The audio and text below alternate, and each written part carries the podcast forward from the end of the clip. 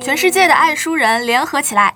大家好，这里是活字电波阅读联盟栏目，我是阿廖。今天我们继续来跟大家分享好书。这两天呢，有一部传记电影呢刚刚上映，可以说是刷了我的朋友圈，就是讲述中国古典诗词大师叶嘉莹先生的。传奇人生的一部纪录片叫《居水月在手》，不知道大家有没有去看，或者有没有听说过？这个片子的导演是陈传兴先生，他自己还曾担任文学纪录片系列《他们在岛屿写作》的总监制。然后这部《居水月在手》呢，也是这个纪录片三部曲中的第三部。那么今天我们也想给大家分享一下，呃，这部电影的同名图书，它的名字叫《居水月在手》，镜中的叶嘉莹。我们也很开心，今天请到了这本书的编辑，是来自活字编辑部的黄鑫，做客我们活字电波，欢迎黄鑫。各位朋友，大家好，我是黄鑫，也是《举水月在手》镜中的叶嘉莹这本书的编辑。嗯，因为我们一直在这个做这本书，所以我们可能提起叶先生，会觉得这个人我们不用多说了。呃，但是我是在这期节目之前，我也问了一些身边的朋友，包括后来我看豆瓣上面的关于这部电影的影评，然后我还真发现是有很多人是通过这部影片才第一次就是听说叶嘉莹这个名字，或者是了解到他是一个什么样的人。所以我就想先向还没有看这部影片，可能对这本书也不了解的，对叶先生也不够了解的朋友们，来简单介绍一下叶嘉莹。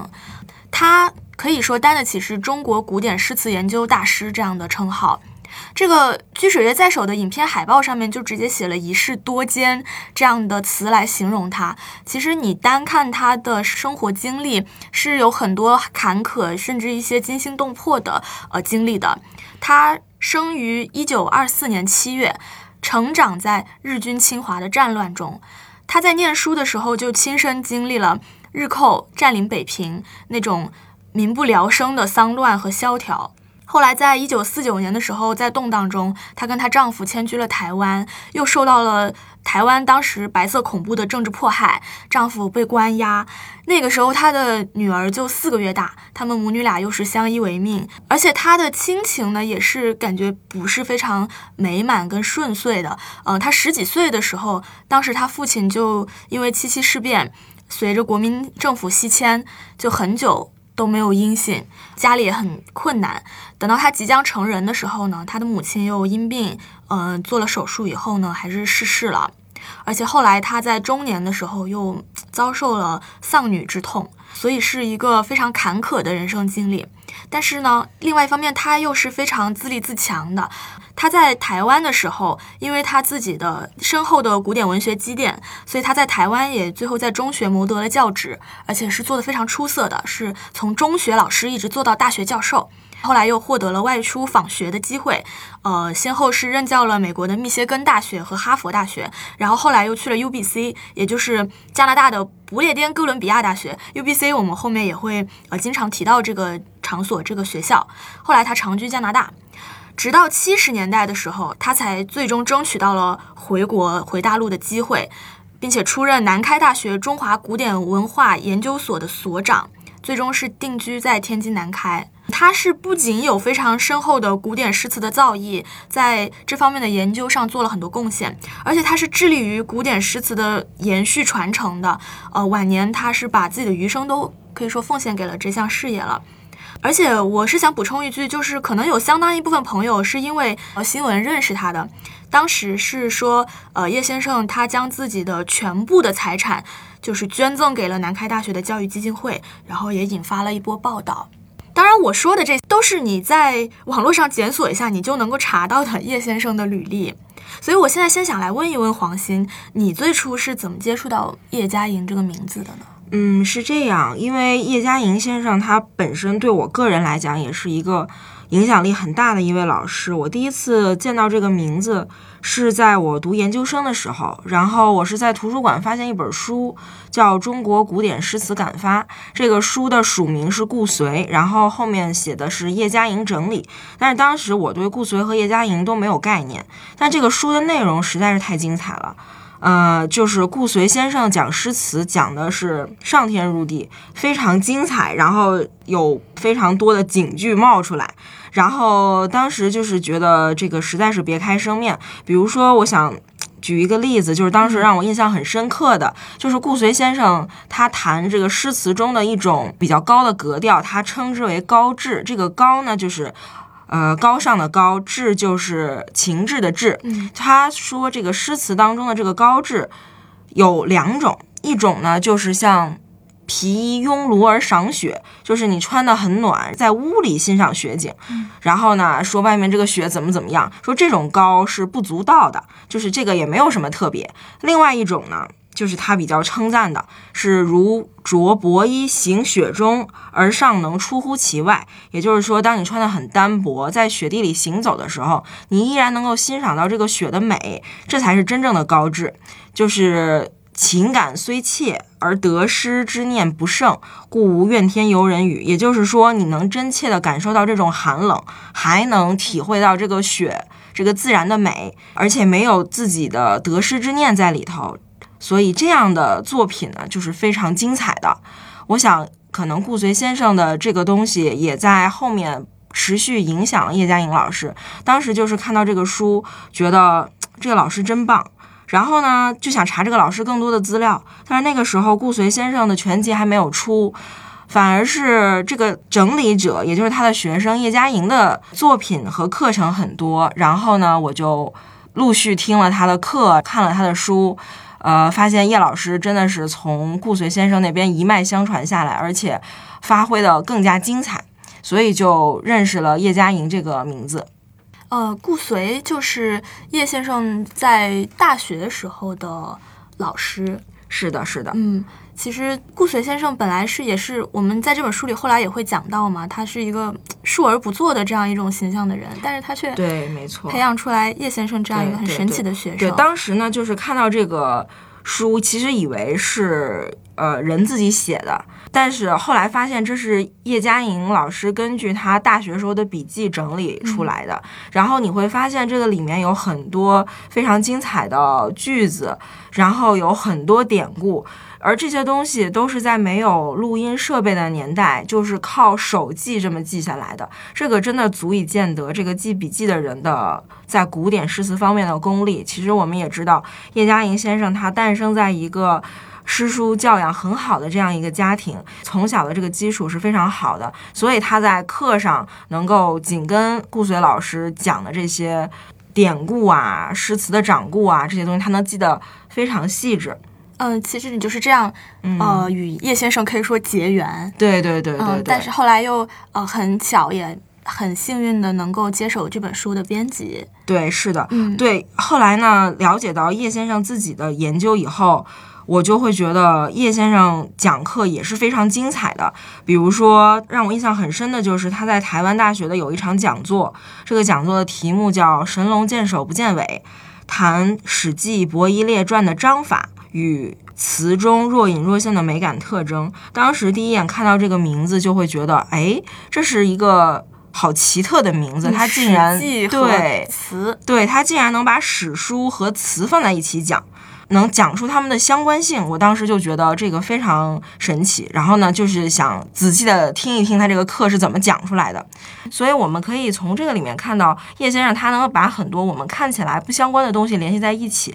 这个就是像叶先生自己说，他讲课喜欢跑野马，嗯，而且他这个野马跑得非常精彩。就是你可能看到题目的时候。就像乘着这个马跑出去，你不知道它会跑到哪里。但是当你跑了一圈回来，你听到结论的时候，你会发现，哦，原来如此。他在这一次讲课当中，能把这个中国文化千百年来的这些很重要的文化意涵串在一起，一起呈现给你，所以让听众会觉得非常的酣畅淋漓。嗯，其实那个你刚刚说到这个跑野马的讲课方式，然后我也想到书里面有好多，因为书里面收录了很多叶先生他学生的那个访谈，然后里面。就就有好多学生在回忆叶先生上课的时候有个特点，就是喜欢跑野马。对对对，比如说像里面那个郑培凯老师，他就说，嗯、呃，当时叶老师是八十多岁，他请叶老师到这个香港城市大学去讲课，然后他当时在底下听，他的感受就是说，这过了这么多年，叶老师还是跑野马的感觉。嗯、对，而且他跑野马的背后有很深层的人生体验，所以在我们听起来就会觉得非常的，呃，跟自己非常的贴近。嗯，呃，我们可以分享一下一些我觉得有意思的故事，或者是印象深刻的那些人的讲述。嗯嗯，比如说像在台大的那一部分，其实开头请到的访谈的人都是还是很重磅的，你像有白先勇先生，有雅贤诗人雅贤等等，包括白先勇先生，包括雅贤先生，他们去讲，呃，叶老师都是让我感觉。这位她虽然是出生于一个传统文化世家的这样一个女士，但是她其实是有非常开放和包容的心态的。对，不仅是对于古典的家学是传承的非常好，同时她也是呃很懂得去吸取或呃外来的东西，或者说她一点都不排斥。对，没错。嗯比方说，就白先勇先生，对他的这个叶老师的这个胸襟和视野，确实是让大家觉得很叹服。就比如说白先勇，我们所熟知的，他是一个作家，他是一个写现代小说的一个作家。然后他比较著名的，像《台北人》呀，《寂寞的十七岁》啊，像这些。呃，他上大学的时候，其实他们就一起办现代文学的杂志。当时他是外文系呢，还不是先生的是外文系，对对对。我们是外念外文系的，那这一区啊，我啊，呃，这欧阳子啊，这个这个陈若曦啊，他们这几个人，我们当然知道那个那个叶先生那个课非常的受欢迎了。我宁愿呃这边逃课，在就到叶先生听，所以他的诗选足足听了一年，所以他对我的这个启蒙，我觉得很要紧。但是他就呃这里面就提到，他说叶先生有一次跟他说，哎，他说那个玉清嫂是不是你写的呀？我写写的非常好，嗯，然后白先勇就很开心，就是因为一个讲古典诗词的老师，也不是自己系的老师，竟然会对他的作品关注到，然后而且表示赞许，他就非常开心。然后白先勇老师他也提到，他到现在都印象非常深刻，就是叶老师讲那个《秋兴八首》的感觉，他说。那种讲长安，然后讲曲江，讲天宝兴衰，讲西风渭水，就这些东西都可以融到杜甫的《秋兴八首》里。而且对于他们那个年代的人，是经历过战争、经历过离乱的，所以他们非常能够理解杜甫所说的那种感觉。然后叶老师讲起来也是感同身受，让他们他感觉就像杜甫在讲，对他感觉就像杜甫附身了一样，对对对对，在讲一样。而且甚至影响了他后来创作他的作品《台北人》。这个我很惊讶，就是对我们知道白先勇他自己的生平，他有这样特殊的背景嘛，所以他嗯其实是能理解这种嗯怎么讲，在台湾的这些心怀故土的对这种心情复杂的这样一个群体的，所以他有创作《台北人》这样一个集子。嗯然后，但其实他后来说他。就始终潜意识里可能还受到叶先生讲《秋兴八首》、讲杜甫那个时候的那些影响，对他可能对就是叶老师讲这些诗词当中的这种历史的沧桑感印象非常深刻，包括他自己也说，呃，叶老师讲的那个乌衣巷当中的这种沧桑感，就是对他影响很深。他后来也会一直去讲这个诗对他的影响。嗯嗯，而且我们其实因为白先勇先生他谈到了杜甫的这个部分，所以我们在前面叶老师自述的部分，我们也就是参考了。叶老师自己《秋兴八首集说》当中的一个陈述，我们把这个东西融合进来，希望能够给读者一个更好的一个对照。对，就是叶老师他自己是怎么理解《秋兴八首》，是怎么理解杜甫的这个七律上的这样的成就的。嗯。嗯，叶先生他对就是新的形式的文化的包容，其实还有雅贤在论述的时候也，是是这个也是一个嗯非常让我们觉得非常精彩的一个呃文章，就是因为我们都知道雅贤他是一个新式的诗人，嗯然后他跟叶嘉莹老师他基本上是在同时期活跃在台湾，那个时候。雅雅贤老师就说，呃，新诗人和旧诗人是不在一个桌子上吃粽子的。对对，这是一个很形象的一个表述。这什么意思呢？就是台湾有诗人节，台湾的诗人节就是端午节。然后新诗的诗人自己纪念他们心中的屈原，旧诗诗人也自纪念自己的屈原。他们认为我们纪念的屈原不是一个屈原，就是旧式诗人还有点看不上 新式的诗人，呃你们写的都他们是对互相看不上，对互相互相看不上。然后新诗人觉得那个是老掉牙的东西，嗯然后呢，旧诗人觉得你们写的新诗是什么一些颠倒的东西，嗯对，就互相看不上。嗯但是叶雅贤老师提到一个特别重要的，就是新诗诗人也会看叶嘉莹的文章，这个就会让我们觉得非常惊讶。为什么呢？因为叶老师也研究李商隐，然后他会讲到。无论是李商隐还是杜甫，他们都会有一些颠倒的，然后可能通常来说难以理解的句子。但是这些句子只要是背后有一个真实的感情在支撑，真诚，对，要真诚。你这样的写法是可以的，是没有问题的。呃，新诗的诗人就觉得，哎，你是理解我们的，理解我们为什么写的这么晦涩。那旧诗的诗人也会觉得，对你把这个。李商隐和杜甫的精髓讲出来了，所以叶老师可以说是一个两边通吃的人，就无论是对新诗人还是对旧诗人来讲，都是一个，他们都很服他。嗯，对，所以这个就是我们也知道，其实叶老师还给就是周梦蝶这个新诗的诗人写过诗集，给他的诗集写过序。对，他在那个里面就想，他说他希望他的这篇序可以成为一个帮助新诗人和旧诗人打破隔阂的这么一个。方式吧，嗯，结果还真的是对，真的是新旧诗人后来就在一起吃粽子，对，就在一起吃粽子了。然后还有笑话，不是说那个呃新诗人就会说你看不懂我们的诗，那你看得懂李商隐的诗吗？对，是 成为一个这样的啊佳话。对对对对。然后雅贤老师那里面还提到一个特别重要的一点，就是。他最早认识叶嘉莹，知道这个人的时候，嗯，他会觉得她真的是非常的美啊。那个时候他还不认识，就不知道叶嘉莹到底这个人是谁，他只听过这个名字。对，然后呢，他是在看电影的时候看到了有一位女士，就是气质非常的脱俗，非常的清新，他就觉得，哎呀，这是这这位女士是谁？他觉得这位女士不一般，但是他那时候也不好意思去问。他是到很多年以后，呃，来到加拿大。然后，因为我们知道叶老师那时候也去加拿大教书，然后在偶然的一次聚会上，他才知道，哦，原来那个时候在看电影的时候遇到的那位女士就是叶嘉莹。几十年好像对，几十年才认出来。还对对对。他当时形容是他吗？形容叶先生就有一个词说“意暖而神寒”。对，是就这个很精确，很很精妙。对对对，非常准确。那个“意暖而神寒”。那意思就是说，叶老师他看起来就是很让人亲近的，让人很亲近，但是呢，他又有一种。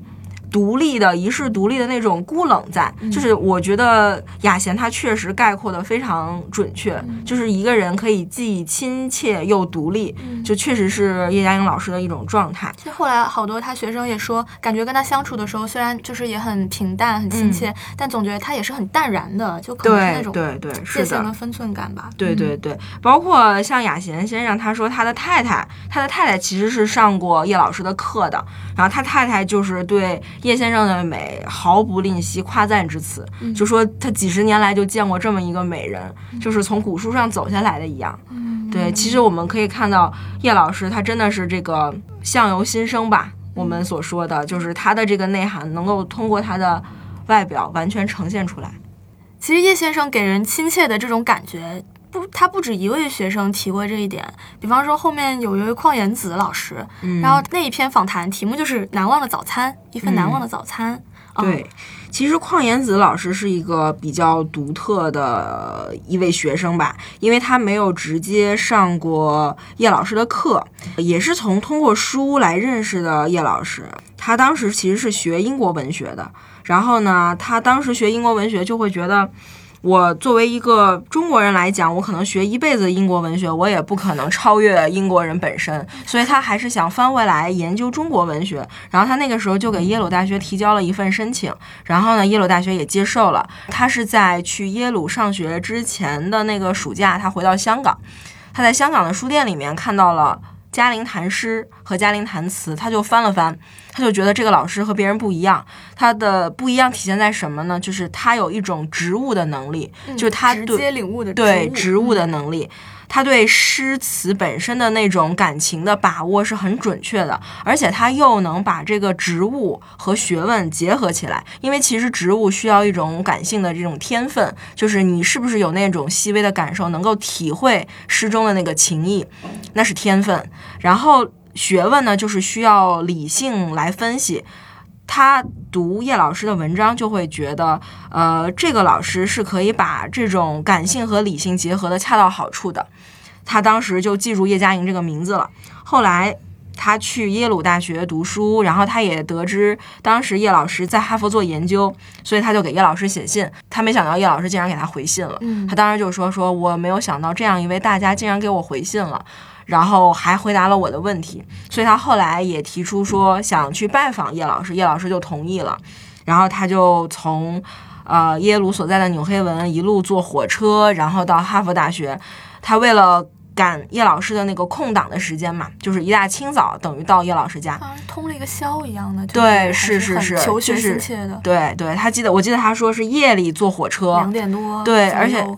大清早再到，嗯对对，那而且那个时候那边很危险，就是抢劫的很多。啊对，对，然后他到叶老师家，然后叶老师见到他第一句话就是：“你吃早饭了吗？”他说：“我没有啊，我这这么夜里就爬起来了。”叶老师啥话都没说，就去给他做早饭。啊，然后，所以邝老师就说：“说这个对他来说是非常温暖的，也很亲切。”嗯他叶叶先生这种细心，后来那个就是他的助手张静老师。也写过一个小故事，就是说他张晋老师的儿子吧，还嗯在跟叶先生视频聊天还是怎么，然后可能叶先生那个时候在吃桃李核，对，一种水果，啊我们都没有见过就是桃子和李子泡在一块儿，好像是。应该是桃子和李子嫁接在一起的一种哦水果，哦。因为我们其实也没有见过到，对对没有直接看到。但就这么小的一个事儿，后来当时他张晋老师儿子他是没有吃过嘛，后来就问了一下，结果后来张晋老师的儿子第一次过来见叶先生来拜访他，然后叶先生开门就是说来。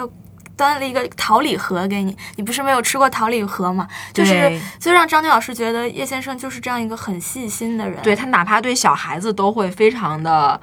照顾。嗯，这是他长辈的一面。对对对，然后呢，这个邝延子老师他每回跟叶先生相处的时候，他其实也并不是一定要解决什么具体的学术问题，因为他讲对他来说特别重要的就是跟老师相处的这种氛围，能够感受到这种大师的风采，对他的这种熏陶，他觉得就很很好了。嗯，他也不求着问什么问题，对对对五六个小时也问不完。对对，嗯五六个小时也问不完。嗯，但其实就是这样陪伴的感觉特别好。对，就是大师的风采对他的一种具体实际的这种影响，可能说起来会觉得比较虚、比较悬，但是对于个人来讲，它其实是一种非常实在的、直接的一种影响。嗯，然后呢，邝老师他还提到一点，就是我们前面也提到，叶老师的胸襟和视野使他能够把西方的文化、西方的一些学术理论吸收进来，作为他讲。中国诗词的一个补充，然后能让他的讲讲解更加立体和丰富。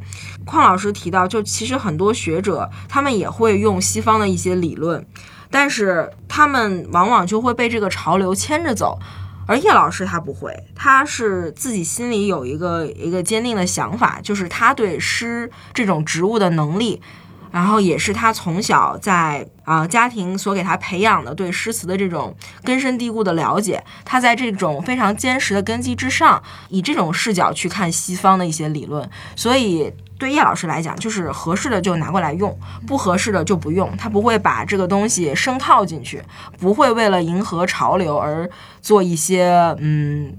荒谬或者是故作惊人语的一种解释。这个是一个做学者非常重要的一个风骨吧，就是我们不能被潮流牵着走。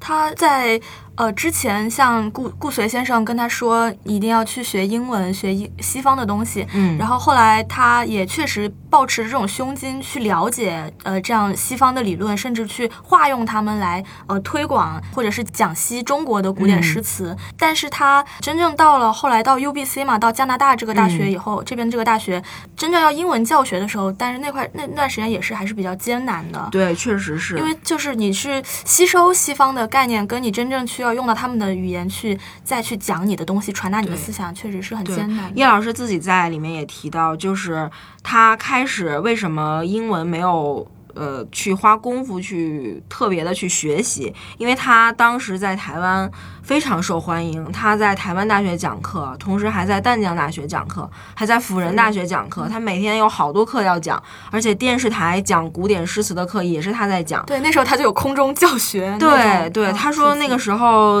但凡你对古典诗词感兴趣。那你在广播里就能听到叶嘉莹的这个名字，就是他说人都是有惰性的，就是我用中文讲的很好，为什么要花力气去学英文呢？所以他一直没有学这个英文，但是他对西方的这些文论，他一直保持着这种开放的态度。然后他说，直到后面就是学校啊。让他去这个，先是去密美国，对密歇根大学去交换，嗯，去做访问学者。然后那个时候，他开始接触到一些，就是到英文的环境里去生活。然后他也是因为这个契机才开始学英文。因为我们都知道，其实叶老师记忆力非常好，他自己也说，因为他从小背诗什么的，然后他背书也背得特别好，所以他学英文也学得很快，考试也考的分儿很高。但是那个时候呢，还始终是停留在一个考试的层面。嗯，真正到他使用英文，就是把英文变成他的生活的语言，变成教课，对，变成讲课的语言，那是他来到加拿大之后的事情。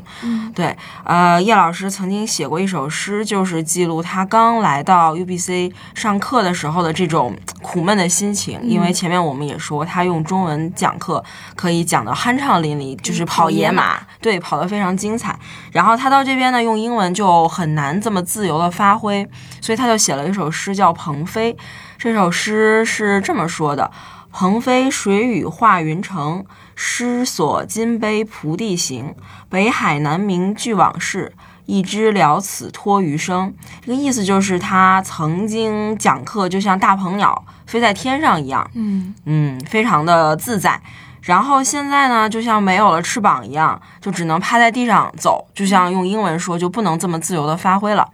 那北海南明对于他来说，就是在北京教书和在台湾教书的这些往事，已经都成为过去了。因为他那个时候也不知道他是不是还有一天能再回到祖国，再用中文上课。呃，因为他为了要养家，要为了全家人的生计，所以他只能在呃 UBC 用英文教书。所以他就说自己像那个庄子说的。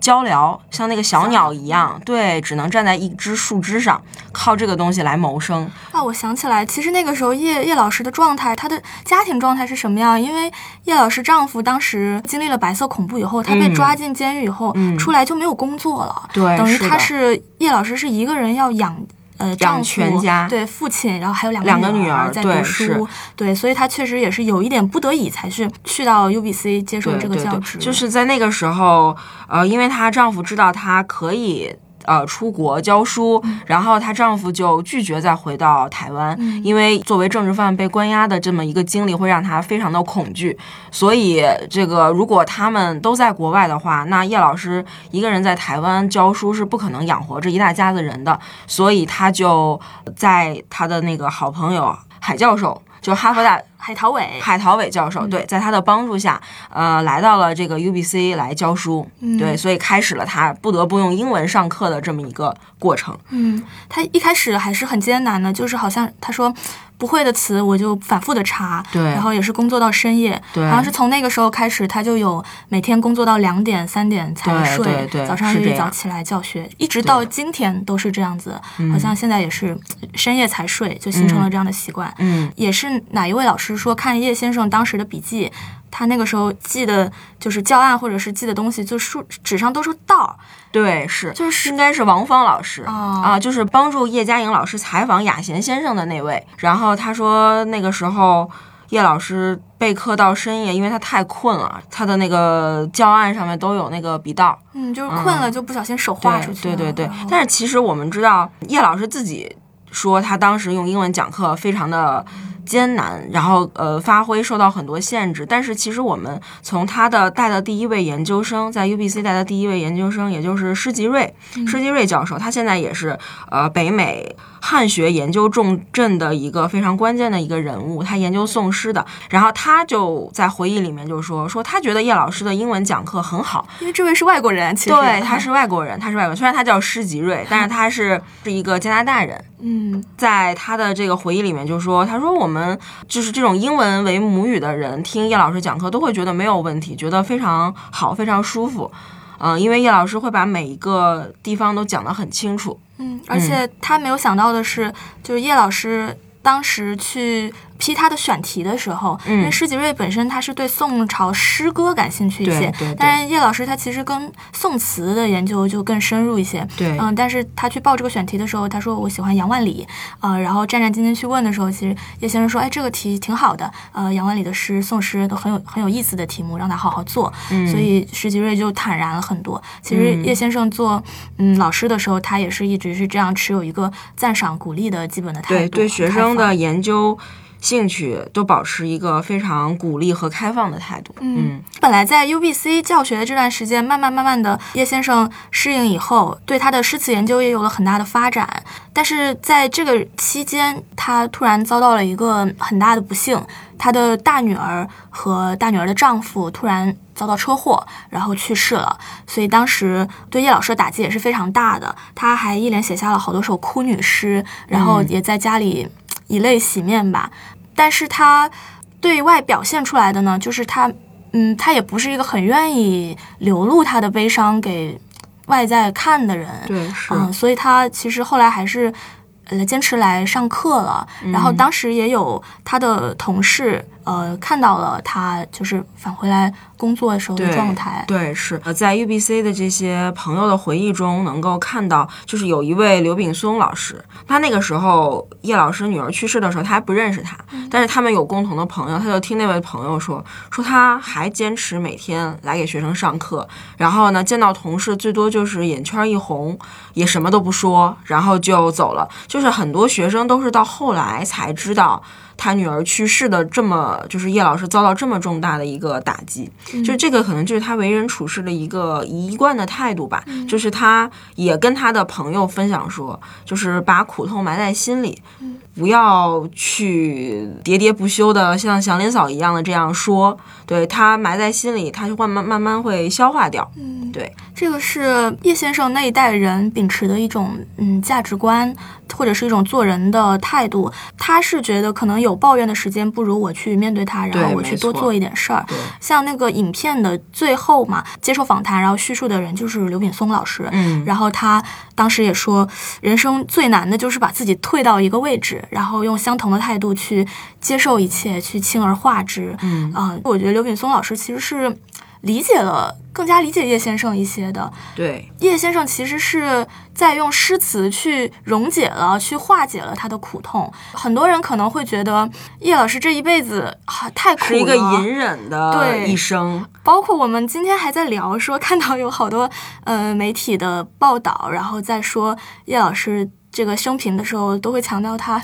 就是家所思的庭，生活的不幸，对对对，然后在婚姻当中的这种巨大的忍耐力，就是包括一些什么面对遭遇不言不语的这种嗯这种状态，嗯会觉得他可能忍的太多了。嗯，但是其实从他的朋友，因为刘炳松是他很好的朋友，从他们的这个描述中，你就知道这个真的是就是在心灵上可以相通的好朋友。他说他们日常的交流很少会落入到就是对琐事的这种交流，基本上都是。嗯，对某一种状态的能够产生共鸣。比如说，我印象很深，他们曾经有一个对话，就是刘炳松问他：“对你来说，真善美，你你觉得哪个最重要？”然后他们两个人就异口同声的说：“真。”这个就是他们有共同的这个人生态度，所以他们才会关系这么好。这所谓的关系好呢，也不是每天都在一起，都腻在一起，什么像现在的女性朋友们一起什么吃饭、逛街这种，他们并没有这么多这样的日常的在一起的这种时间。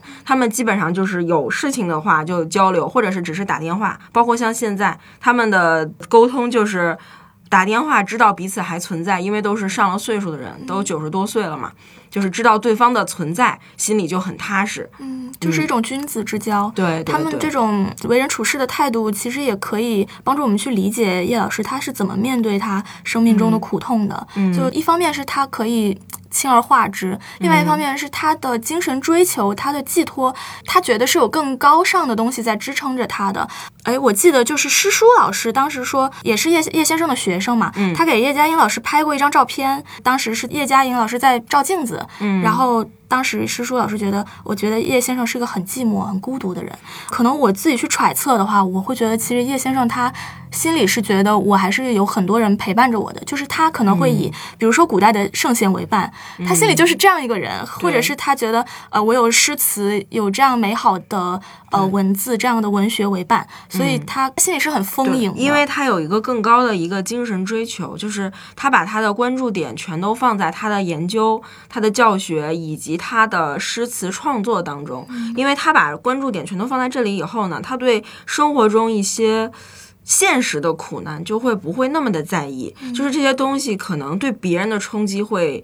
显得非常巨大，可能在他这儿他就会很，也不能说很容易吧，就会比较容易的把他们化解掉。其实他也不可能说打击不大，因为他恰恰是这么敏感的一个人，他怎么可能不痛苦呢？然后也恰恰是遭受了这样的苦难以后，然后叶先生。也自己后来说，他好像意识到我一直在为我的小家操持，但是经历了这样打击以后，我觉得我的终极的目标还是在大家、在国家、在大我上。对，那也可能是促成了、鼓励了他去把自己的余生更多奉献给诗词的传承啊这样的事业上。嗯，后来申请回大陆，后来教学，然后在南开定居等等。呃，可能也是有这样一个。情感和思想转变的一个这样的过程，是的，其实就是叶老师他经历了这么多痛苦，他曾经有一次在聚会上有一个碰到了一位女士会算命，然后他算出来说他是水命，然后叶老师就觉得很有意思，他就写了一首词就记录这个事儿，然后这首词的开始就是一世多艰，寸心如水。这一世多艰其实我们这电影的海报上面也用了，就是他的一生的这个经历确实是遭遇了。呃，比较大的坎坷，确确实实不容易的一个过程，但是他始终是寸心如水。这个寸心如水，我们可以理解成。水可以象征着一个生命力吧，就是他的心中始终有一个生命力，有一种坚持所在。嗯，就是这个水对叶叶老师来说是很有意思的一个象征。他觉得它既可以是一杯水，它也可以是汪洋大海，然后它也是一个呃形态很柔软但是很坚韧的这样一种形象，一个象征。可能这也是可以去隐喻、影射他面对苦难或者面对顺境的一种态度。这是柯敬明老师当时说，他始终保持着一点永恒不灭的宇宙精。精神帮助我们去理解叶先生，他在面对苦难的时候，他最后能够把自己从小我中抽离出来，就像从一杯水突然变成了汪洋大海一样，去更多的责备天下的这种感觉。嗯，柯庆明老师的这个关于他这首词，其实在我们书里有一个很详细的论述，就是柯老师在我们这个书里的这个文章，其实跟别人有一个比较大的不同，因为他是选了叶老师自己的三首。诗或者词，然后来通过他的作品来解读他心里的叶老师是一个什么样子的。柯庆明其实是他在台湾大学时候的学生，然后后来呢也帮他整理他的作品，所以他们一直保持着非常亲近的关系。所以柯老师他就说，如果你想要了解叶嘉莹，那你就从他的作品里面去了解他，他的感受、他的理想都在他的作品里面。所以，我们其实也能从这首词看到叶老师对自己的这么一个认知吧。对他曾经就是一个为家庭付出一切的这么一个人，他后来当女儿去世这个。重大的打击之后，他就觉得我不要再仅仅为我们的家庭做出努力了，我已经贡献了大半辈子了，那我的余生就要交给诗词，交给国家。我想把我所有的这个知识全都奉献给后来的人。这个就是在一个呃时机和境遇都达到一个状态的时候。他就变成了汪洋大海，他就回来影响我们后面的这些人。嗯嗯，所以后来他也争取回到国内教书。我们也可以从他的诗词来聊，也是他后来写了一首意象很奇特的，就是《蓝鲸》的那首词。嗯，来说明他当时传承古诗词的那一点呃心愿吧。对，他当时就是有一首词是《鹧鸪天》，用到了一个蓝鲸的意象。这个其实蓝鲸的意象在古人的诗词里是从来没有出现的，但是其实对于现代写诗词的人是一个很大的挑战，因为你要用古人从来没有用过的意象，然后放到一个古体的诗词当中，其实就会面临是不是会让这个词显得比较违和。但是叶老师的这首词就不但没有违和，反而。凸显了这个词一个特别别致、与众不同的一个状态。他当时写这首词，其实也有一个背后的因缘，就是他有一位好朋友叫沈秉和，就是我们这个书也收了这个沈秉和先生对他的回忆。沈秉和先生是澳门的一位实业家，然后他曾经赞助过一个词学会议在澳门，然后当时这个词学会议就请叶嘉莹老师去讲座，然后呢，在会议结束之后的晚宴上，这沈秉和先生恰好他的座位就被安排在叶老师旁边，而且他年轻的时候又读过叶老师的文章，读过叶老师关于王国维境界说的这么一篇文章，对他影响很大，就这么就聊起来了。从此以后就开启了这个多年的通信。然后沈敏和先生也是给南开大学捐了很多钱，帮他们买教材呀、买设备，对，这样，所以他跟叶老师一直保持着这种亦师亦友的关系。嗯，就他跟叶老师的相处其实就是这样的。比如说，他看到一本书叫《金贝月色》，是一个美国的一个生物学家写的。然后呢，里面就提到这个在远古的时候，海洋没有被污染的时候，大洋彼岸的两头蓝鲸是可以互传信息的。就他们发出的这个信号会在海洋里面遗留上千年，然后。千年之后，如果有蓝鲸过来，还能接收到这个信息，他就觉得这个很有意思，他就把这个书寄给了叶老师。叶老师看完了以后也很有感触，因为毕竟是诗人，他的这个心思是非常细腻的。这个是很浪漫的一个对，然后这个就触动了叶老师的一个灵感，他就写下了这首《鹧鸪天》。其实这首词我特别想就是再多说几句，因为这个词从开始。他说：“广乐君天是莫知。”这个广乐君天其实就是天上的音乐，叫君天广乐，是有这么一个说法。就是天上音乐，我们世间的人可能不太知道。灵伦吹竹自成痴，是这个创造音乐的人叫灵伦。然后呢，他也不在意是不是有人知道这个音乐，他就自己吹他的竹子，然后他就自己有一份痴心在这里。呃，影中白雪无人贺呢，是说这个东西可能像阳春白雪一样，很多人听不明白。但是域外蓝鲸有梦思，就是我作为一只蓝鲸，我始终有这种愿望，想要把这个东西留下来。后面就是明月下，夜潮池，微波调地送微词，其实这就是一个海洋的一个意象就出来了，就是在。这个广阔的大洋里面，这个蓝鲸它就自己把它的这个信号留下来，然后它通过这个微波想传递给另外的伙伴。最后两句就是“遗音沧海如能会，便是千秋共此时”，就是我的这个。呃，声音，我的这个信号，只要能够留下来，那千秋之后就会有人有可能听到。那如果有人听到，那我们千秋虽然隔了千秋万代，但是我们会在这一刻相遇，就是非常宏阔的，而且意象非常瑰丽的一首词。嗯，其实这个诗，这个词也是能够表达叶先生他去做古诗词传承的这种心愿。对，就是他觉得，哪怕现在的人可能不理解我，或者无法理解我们这。些美丽的东西，我也要去做。我就希望这些把这些东西留下来，对，能够哪怕在千秋之后有人能够听懂，那就够了。对，所以呃，一方面是他这个词化用这个意象确实写的非常的美，非常的妙。然后另外一方面是你也能够从中感受到他真诚的想要把我们。祖国的这种美好的古典文化的东西去传播开来的这样的一种发心，叶先生他不只是有这样宏大的心胸，然后心里能够装下这样的宏愿，但同时呢，我感觉他是一个永怀赤子之心的一个，甚至是可爱天真的一个老人。对，因为我我是想到后来诗人席慕容呃去帮助他寻找溯源他的故乡，在那里面表现出来的那个叶先生是一个非常少女可爱的形象。对，是我觉得可能正。正是因为他有这种宏大的愿望一直存在，所以他才能保持一个赤子之心。因为这些愿望可能在一般人看起来是不可能实现的，但是他依然相信，然后依然愿意这么去做，这就表示他的赤子之心一直存在。像席慕容在文章里说的，呃，叶老师是他们这个家族叶赫那拉氏几百年来第一个站在故土上的人。他十几岁的时候，还是个少女的时候，他的父亲告诉他，他们是虽然是旗人，但他是蒙古裔的旗人，然后他们是属于叶赫部，从那个时候就。把他自己的这个根记在心里，然后直到八十多岁的时候，他们一起回到蒙古高原去看家乡的那个样子。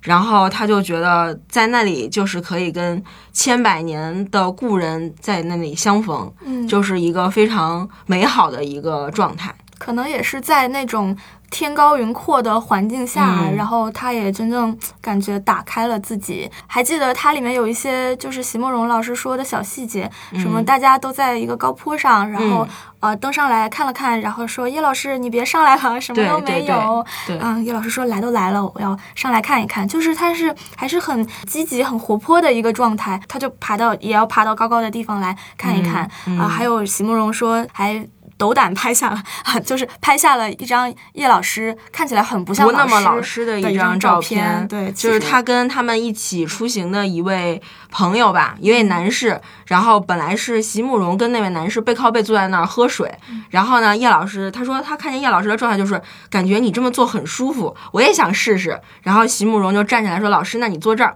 然后呢，叶老师就坐在那儿。就跟他们的那个同行的伙伴一起背靠背，然后席慕容就觉得这个非常可爱，他就把这张照片拍下来。他当时还担心叶老师会不高兴，但是其实叶老师很高兴，他就觉得他不是那种嗯被大家当成神一样的那种存在，就会很好，就是非常亲近，因为他本身也很喜欢跟大家打成一片的这种状态。而且还有就是叶老师后来收了一位年轻的学生，嗯。叫张元新，对，现在他也是在哈佛，对对对对，嗯对。这个小姑娘应该是九八年的，对，很小很小。哦。就是她十五岁，就是被南开大学破格录取，就跟着叶老师读读读研究生。哦，读研究生，对，读研究生，她是很快修完了本科，然后又读研究生。对嗯她，她这个小姑娘，她其实是一个生活在纽约的一个华人。然后呢，这个小姑娘的姥姥姥爷跟叶嘉莹老师是有过交往的，研究上有过交流。然后呢，这个小姑娘有一次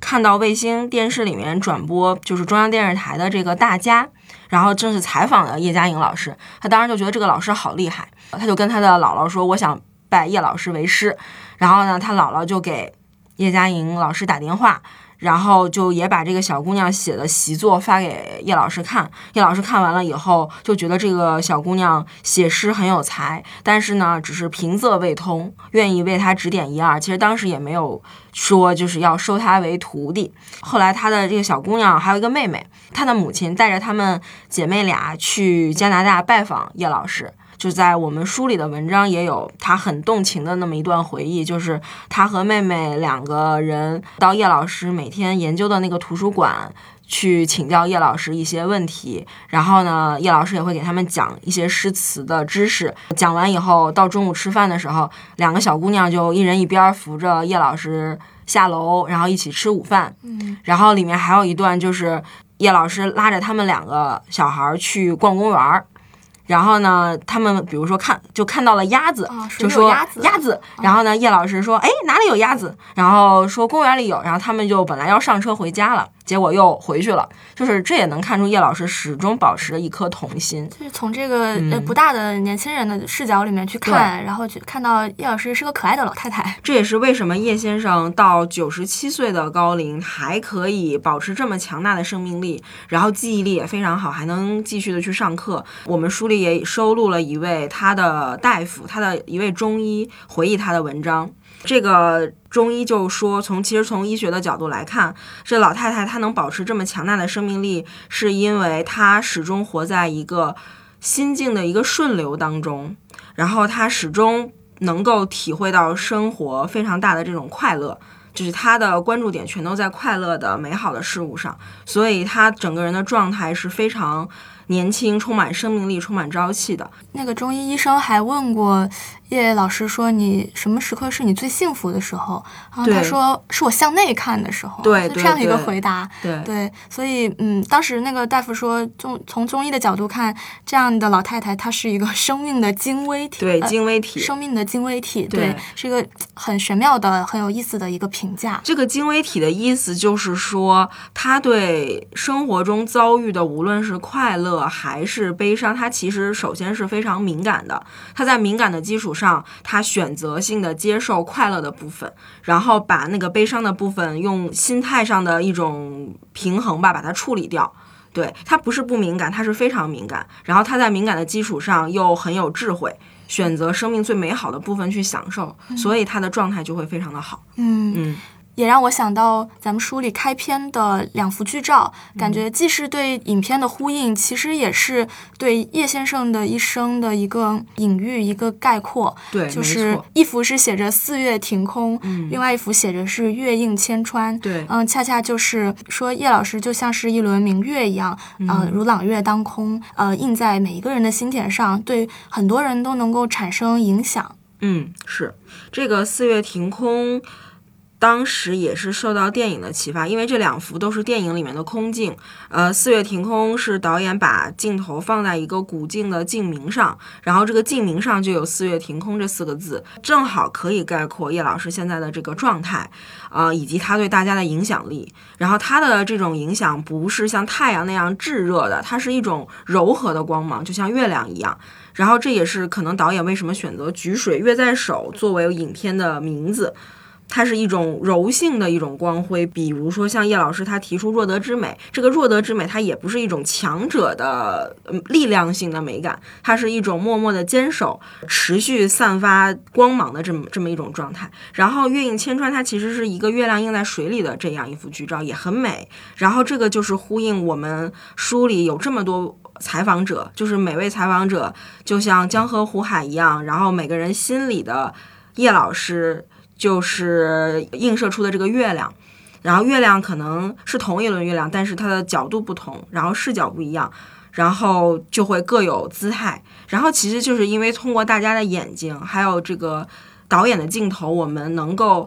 从中得到一个属于自己的叶嘉莹老师，这也是我们做这本书希望大家能够获得的这种独特的体验吧。嗯。然后还有一个很有意思的设计，就是每一个部分，因为我看书有四个大部分，对，然后每一个部分都有一个小标题，它其实就是叶老师的一句诗。对对对，是这样。我们呢，之所以把这个书分为四个部分，其实是想对应叶嘉莹老师他执教过的四所大学。嗯，按照时间顺序，就是台湾大学、哈佛大学。U B C 和南开大学，对，然后在每一部分里面，我们都会有叶嘉莹老师自述的部分和在这一时期或者是在这一个城市相关的这个被访者的文章，所以我们所选择的一句诗来概括这一部分呢，是想。基本上对应它的这个时间发展的一个脉络，但是其实也并不是完全对应。对，比如说，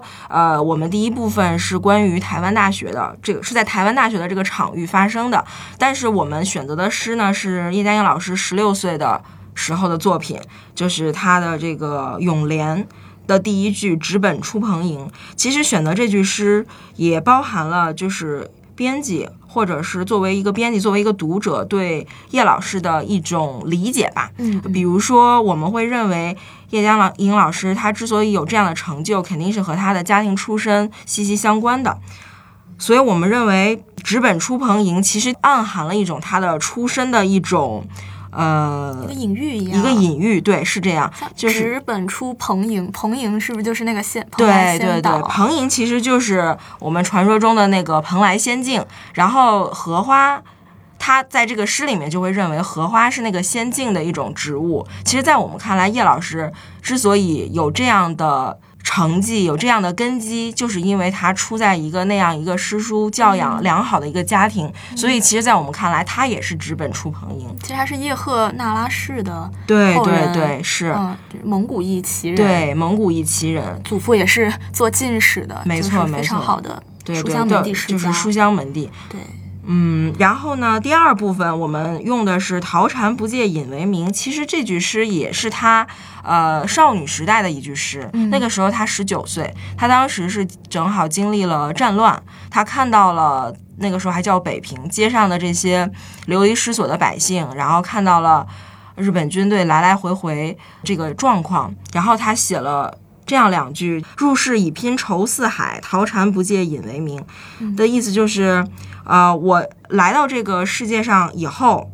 我就要用尽全力来面对这些苦难，嗯我也不希望我逃到深山老林里去当一个那样的隐士。我其实，在哪里都可以做一个高洁的隐士。就其实十九岁的人，他写出这两句诗，我觉得确实很神奇。对，他就在思考你要出世还是入世。如果你要入世，你就是免不了要犯愁，要承担很多愁苦嗯没错，的。没错。就已经有这样的思考，所以这个是非常了不起的地方。对，嗯叶老师自己也说，他说他也不知道为什么十九岁就会写出这样的诗，嗯然后直到他现在九十多岁了，他依然很喜欢他这两句诗。嗯，对，他还把他们刻作对联儿，放在他那个嘉陵学社的月亮门两边。嗯对，其实他虽然是年少时候的诗，但是确实表示了他的一种人生态度。然后这一部分呢，我们主要它发生的场域是在哈佛大学。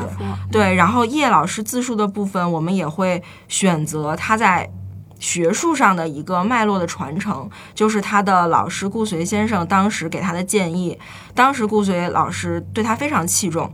呃，认为这个他的这个学生已经尽得他的这个真传了。对他认为他所有的精华都已经这个学生都已经学到了，但是他给学生的建议就是希望你可以取经楔形文字，楔形文字也就是取经于楔形文字。对，楔形文字也就是我们所说的英文，对。因为我们其实知道顾随老师他是英文系毕业的，嗯，然后他的当然中国古典的这个教养也很好，所以顾随老师他就是从这个西方的文化当中得到了很多营养，他也希望他的学生能够更多的去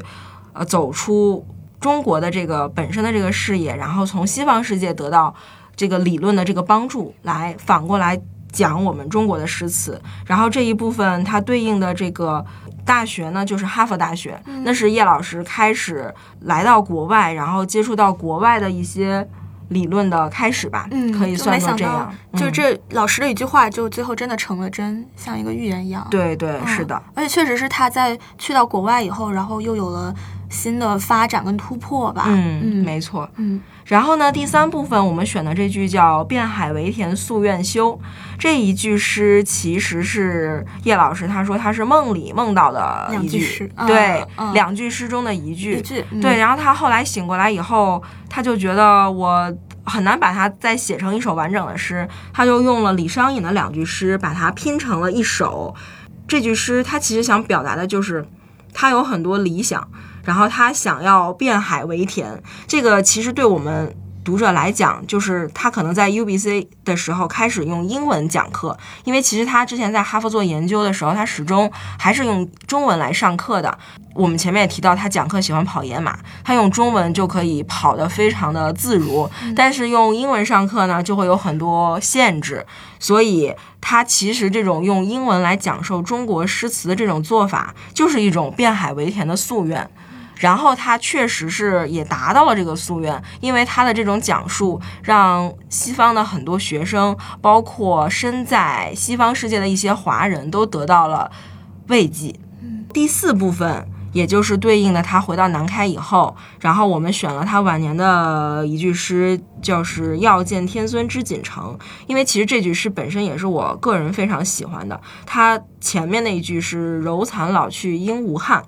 后面是要见天孙之锦城，天孙也就是我们常说的那个织女，嗯，就是他把自己比喻成一一条这个吐丝的蚕，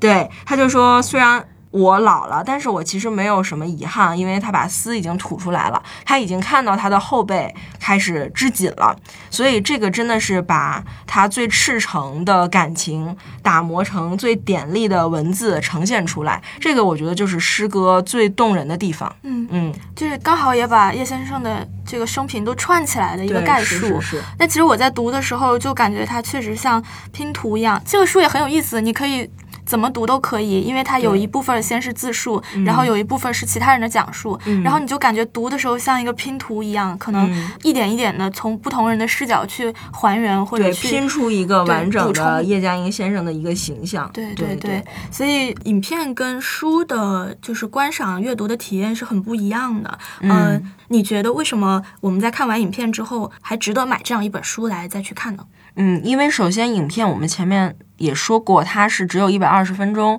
是一个视觉上的呈现。因为其实我们有很多呃观众看完了电影就会反映说说，哎呀，我好想看看这首诗，我还没有看完就过去了。时然后间它是不等你的，对对对对，因为它电影是要强调一种整体的感觉，一种视觉表达的一种氛围，所以它不可能在一首诗上给你停留三分钟，让你仔细的去看。但是在书里面，这些我们是都可以做到详尽呈现的。在书里所选择的图，一方面当然有美观的一个效果，另外一方面它是跟我们的行文是完全配合起来的。比如说，呃，在叶老师自述里面提到。顾随老师给他那封很重要的信，就是说，假使我苦水有法可传，而足下尽得矣。就是如果我有一个真正的法要传下去的话，那你已经都学到了。这个对他来说影响很重要的信，这个书里面他是会给一个详尽的呈现的。然后还有包括这些被访人，其实电影里面保留的被访人的镜头只有十位以内吧。但是这个书里，我们是尽可能把所有被访者这个录音稿全都整理成文章，然后给大家一个全面的一个呈现。嗯嗯，好像里面还有一张图片是，我看到是叶先生的四合院的那个故对对，对对，我们也知道电影导演他选择的一个叙事结构就是按照叶老师家自己的那个四合院儿的结构来进行叙事。比如说开始是大门，然后是卖房，然后是这样。但是呢。我们变成书以后的话，这个四合院儿的布局，我们希望大家可以了解，我们也把它放到了书里。这个是叶老师的一位朋友，然后根据叶老师的叙述，然后画出来的他们家的这个四合院儿，包括它的方位都是完全符合的。因为其实我们都是没有在四合院里居住过的人，我们也不知道。那样的结构是什么样的？但是因为有了这张图，大家可以有一个非常直观、非常全面的一个认识吧。这张图也是首次在大陆这边的出版物里面出版，哦之前从来没有出现过。嗯嗯嗯，但我们做的这期分享呢，其实初衷是希望大家能够经由我们讲述的这些故事，首先把叶嘉莹还原成一个人，是一位既没有被那些博眼球的字眼，还有那些无聊的关注点所遮蔽的，也没有被像大师这样的称号所神话、所框死的一个真实的人。嗯，那今天很高兴跟黄鑫一起聊了聊我们看到的、我们读到的叶嘉莹先生，也讲到了很多他飘摇人生当中的种种选择。其实这些选择之下是包含着非常多的艰辛和无奈的，但叶先生仍然是靠着自己走了出来，真正的完成了自我。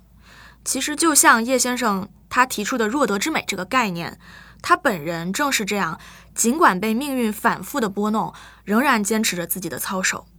她是一位了不起的女性，她在命运之下做出的种种选择，应当会给我们启发。所以，呃，还是欢迎大家去，首先是能够去影院里面支持这部影片，然后同时呢，也可以在观影后，呃，买书来看一下，嗯因为我觉得是一个很好的对影片的补充吧。哦然，后对我想到另外还有一个，就是书里面做的更全面的，就是我们还有一个电影注解，就是这哦个是。呃，一个记者对导演的采访，然后里面包括了导演为什么创作这个电影的一个思路，这个其实是对观影是有一个很大的、很好的一个理解的辅助的。然后另外就是我们在书里呢也放置了两个二维码，一个二维码就是扫码可以看到影片的精彩片段，这些片段是我们选出来认为在这个电影里面非常重要的地方，然后也希望大家在看电影的时候能够格外关注这些点，可能对于理解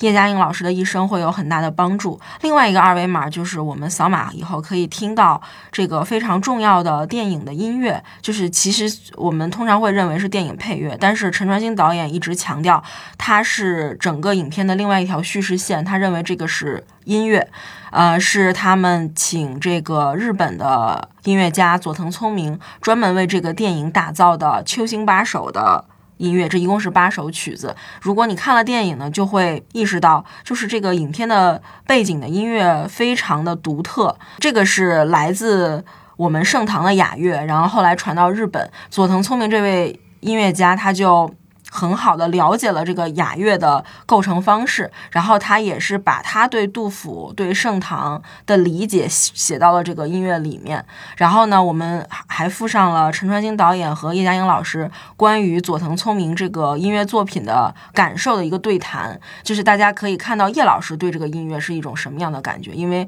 我们都知道他研究杜甫嘛，他在看到一个日本音乐家写《秋兴八首》，他的这种感觉是什么？然后他们也会聊到这个。雅乐里的盛唐是一个什么样的状态？所以这个都是在影片中不可能获得的一些宝贵的信息，然后我们都把它放到书里，希望能给大家一个全面的一个呈现。